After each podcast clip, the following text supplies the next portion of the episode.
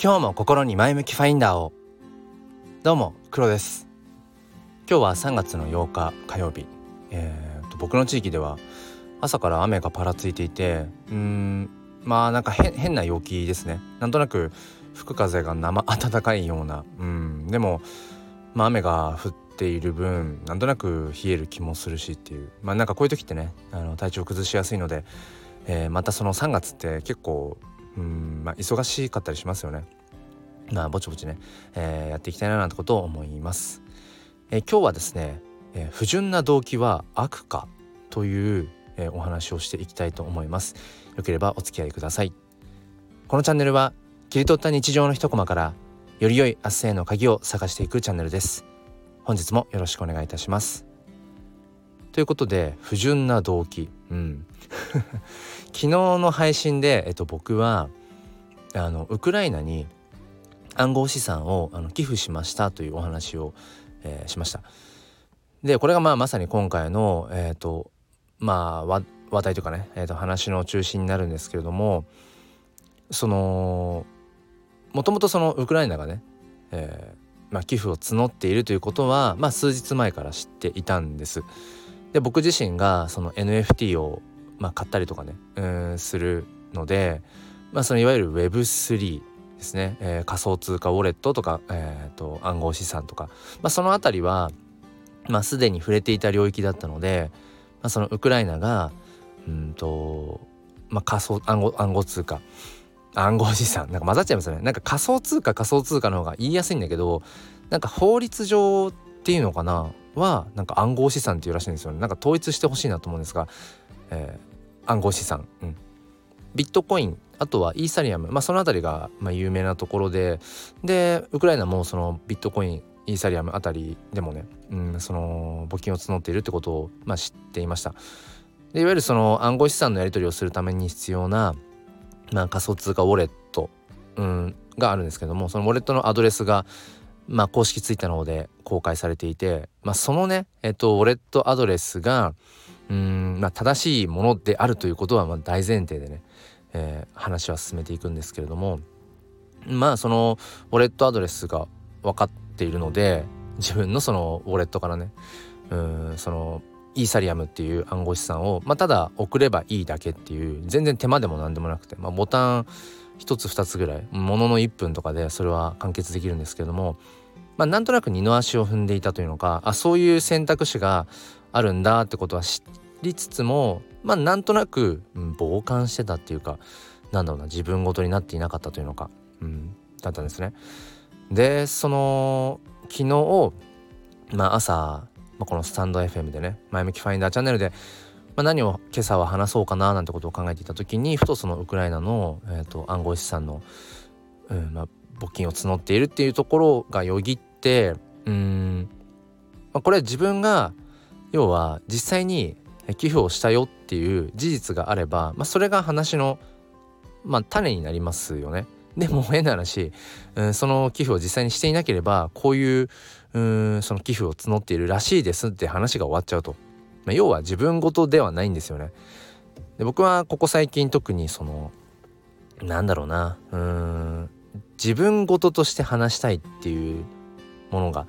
えー、すごく強くあって実際に自分が経験体験うんした上でやっぱり話そうとするとやっぱその内から出てくる言葉っていうのがやっぱり自分の言葉になっていくと思うんですよね。だから自分の実体験を伴っていない話をする時って何々らしいとか何々かもしれないとか本当にその芯をつけないような言葉ばかりやっぱ並んでしまうっていうところがあってうんこれはこの前向きファインダーチャンネルを始めて、まあ、そろそろ1年経つんですけども、まあ、日々配信をしていく中で自分がこう何を話したいんだろうとかどういうことに関心があるんだろうっていうのと合わせてやっぱり自分の言葉で話したいなって常々思ってきたんですね。で自分の言葉で話すにはどうしたらいいかっていうとやっぱり自分ごと、うん、にしなくちゃいけない。うん、じゃあ自分ごとにするっていうのはどういうことかっていうと自分が実際にそれを行動、うん、するそれを体験経験するっていうところなんですよね。なので昨日の朝収録をしようと思った時にまあだったら、うん、そのウクライナにね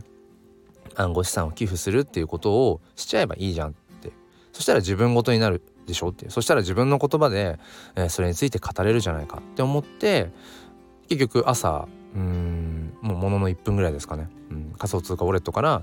あのイーサリアムを送金しました。まあ本当に大した額ではないんですけれどもビビたるものなんですけれどもまあ実際にしました。でそそのそのことによって結局自分ごとになるわけですよね。そうするとやっぱり自分の言葉自分の体験としてやっぱり話ができると。で昨日まあそれで収録をしたという。これめちゃめちゃ不純じゃないですか動機としては。うん。前向きファインダーチャンネルで話す内容の言ってしまえば話すために話すためにうん、そういう行動、うん、ウクライナに寄付をするっていう行動を取ったとも言えなくもない。めちゃめちゃ不純な動機だなって気もするんです。ただうん昨日ふとそんな自分の行動を客観視していてうん確かになんか動機は不純なような気もする、うん、けれどもなんだろうな。ともするとや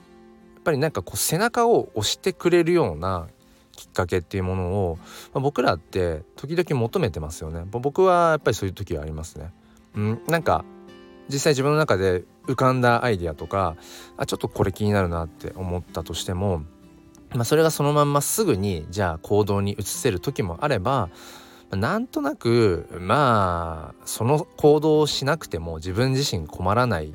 かなとか直接的に変な話利害関係があるわけじゃないよなとか思うとついついなんか後回しにしてしまうこととかがあったりして。うん、で、まあ、昨日も話したんですけど僕はまあその国際的なこととかね社会情勢とかっていうのがまああんまり得意な方ではないとか詳しくないというのかなそもそもいまいちあんまりこううん自分ごとほんとそれこそ自分事としてなんか語れないジャンルの一つなんですよねだから昔からなんか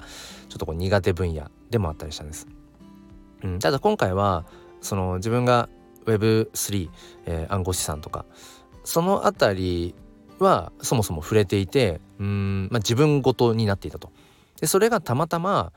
えー、その今回のねそのロシアとウクライナのうん、まあ、今のこの戦争になってしまっているという問題の、まあ、一つ自分がなんだろうなつながりやすい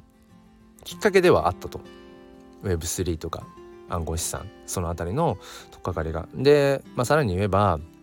まあ、確かに金額的には大したものではないけれどもうん、まあ、ウクライナに対して、まあ、間接的に、うん、やっぱりなんだろうなうん何かできることはないかっていうのはまあ思ってはいたんですよね。その詳しい部分とかは本当に分かんないけども、うん、分かんないけど自分の一つの意思の表示として、うん、やっぱりこの戦争ってものが終わってほしいなと思うし、うん、まあ見ている限りだとやっぱりなんとなくこうウクライナのうん国のね人々の方が明らかにやっぱりなんだろうなうん窮地に立たされているというのか命の危険にされされてますよね。まあ、ロシアの人たちもやっぱりその戦争を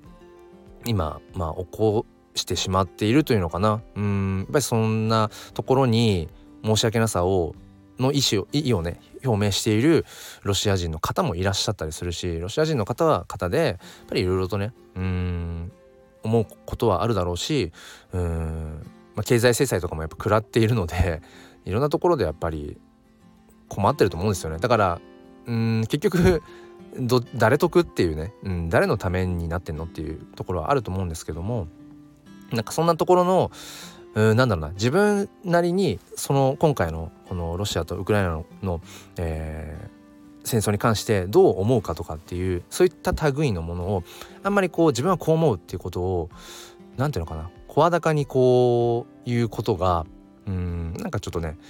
はばかれているようなところが自分自身もやっぱりこれまでの人生であったんですよね、うん、そういう政治的なこととか社会情勢みたいなことに対して君はどう思うっていうところに対して自分はこうですってはっきりとこうものが言えないような、まあ、そういうところもうんなんか気質的にっていうのかな、うん、あったんですよね。だからそういった意味でも今回うん君はどう思うどういう意思を持ってるっていうところをなんか分かんないけど 問われてるような気もしたし、うん、なんかそれの一つこう選択行動のね選択の後押しをこのスタイフの前向きファインダーチャンネルってものがしてくれたと思えばうん。なんか不純な動機なような気もするけれどもまあそれによって今回僕は一つねうん。そのウクライナに寄付をするという行動を選べたので必ずしもその純粋な動機？純粋な動機って何だろうとも思いますけど純粋な動機ばかりがうん人をねこうより良い方向に突き動かすとも限らないなっていう、うん、そこにあるのが不純なものだったとしても結果的に、うん、自分にとってもそして誰かのためにとってもうんより良いものに、ね、なっていくのであれば、えー、不純な動機も悪とは、ね、必ずしも悪とは言えないんじゃないかという、えー、そんなお話でした。えー、最後にですね、あのまあ、宣伝も含めてなんですけれども今回のこの話の、えーと、元を元というのかなこの収録配信の最近元になる部分としては、えーと、ツイッターのコミュニティ機能ですねコミュニティの方で、えーと、スタイフエコーというコミュニティを僕はあのーまあ、ちょっと運営しているんですけれどもそちらの方でここ最近あの1分間スピーチと題して、まあ、僕が勝手に あの連日1分間あの音声ツイートでそのコミュニティの方で投げ、あのー、配信してるんですね。配信というのかな？なんか投稿してるんですけれども、えー、昨日の夜も昨日の夜の1分間スピーチは今日の話、えー、不純な動機は悪かというタイトルで1分間で喋っています。でそれを今10分ぐらいで 膨らましてというのか、えー、より細かいところまで話してという風な最近流れが生まれていて結構僕はこのつながりとか流れが大事だなと思ってて一個一個終わって完結して終わってしまうんではなくて今自分がしたことが次何かにまたつながっていってっていうそのなんかループが生まれると本当にいい循環が生まれますよね。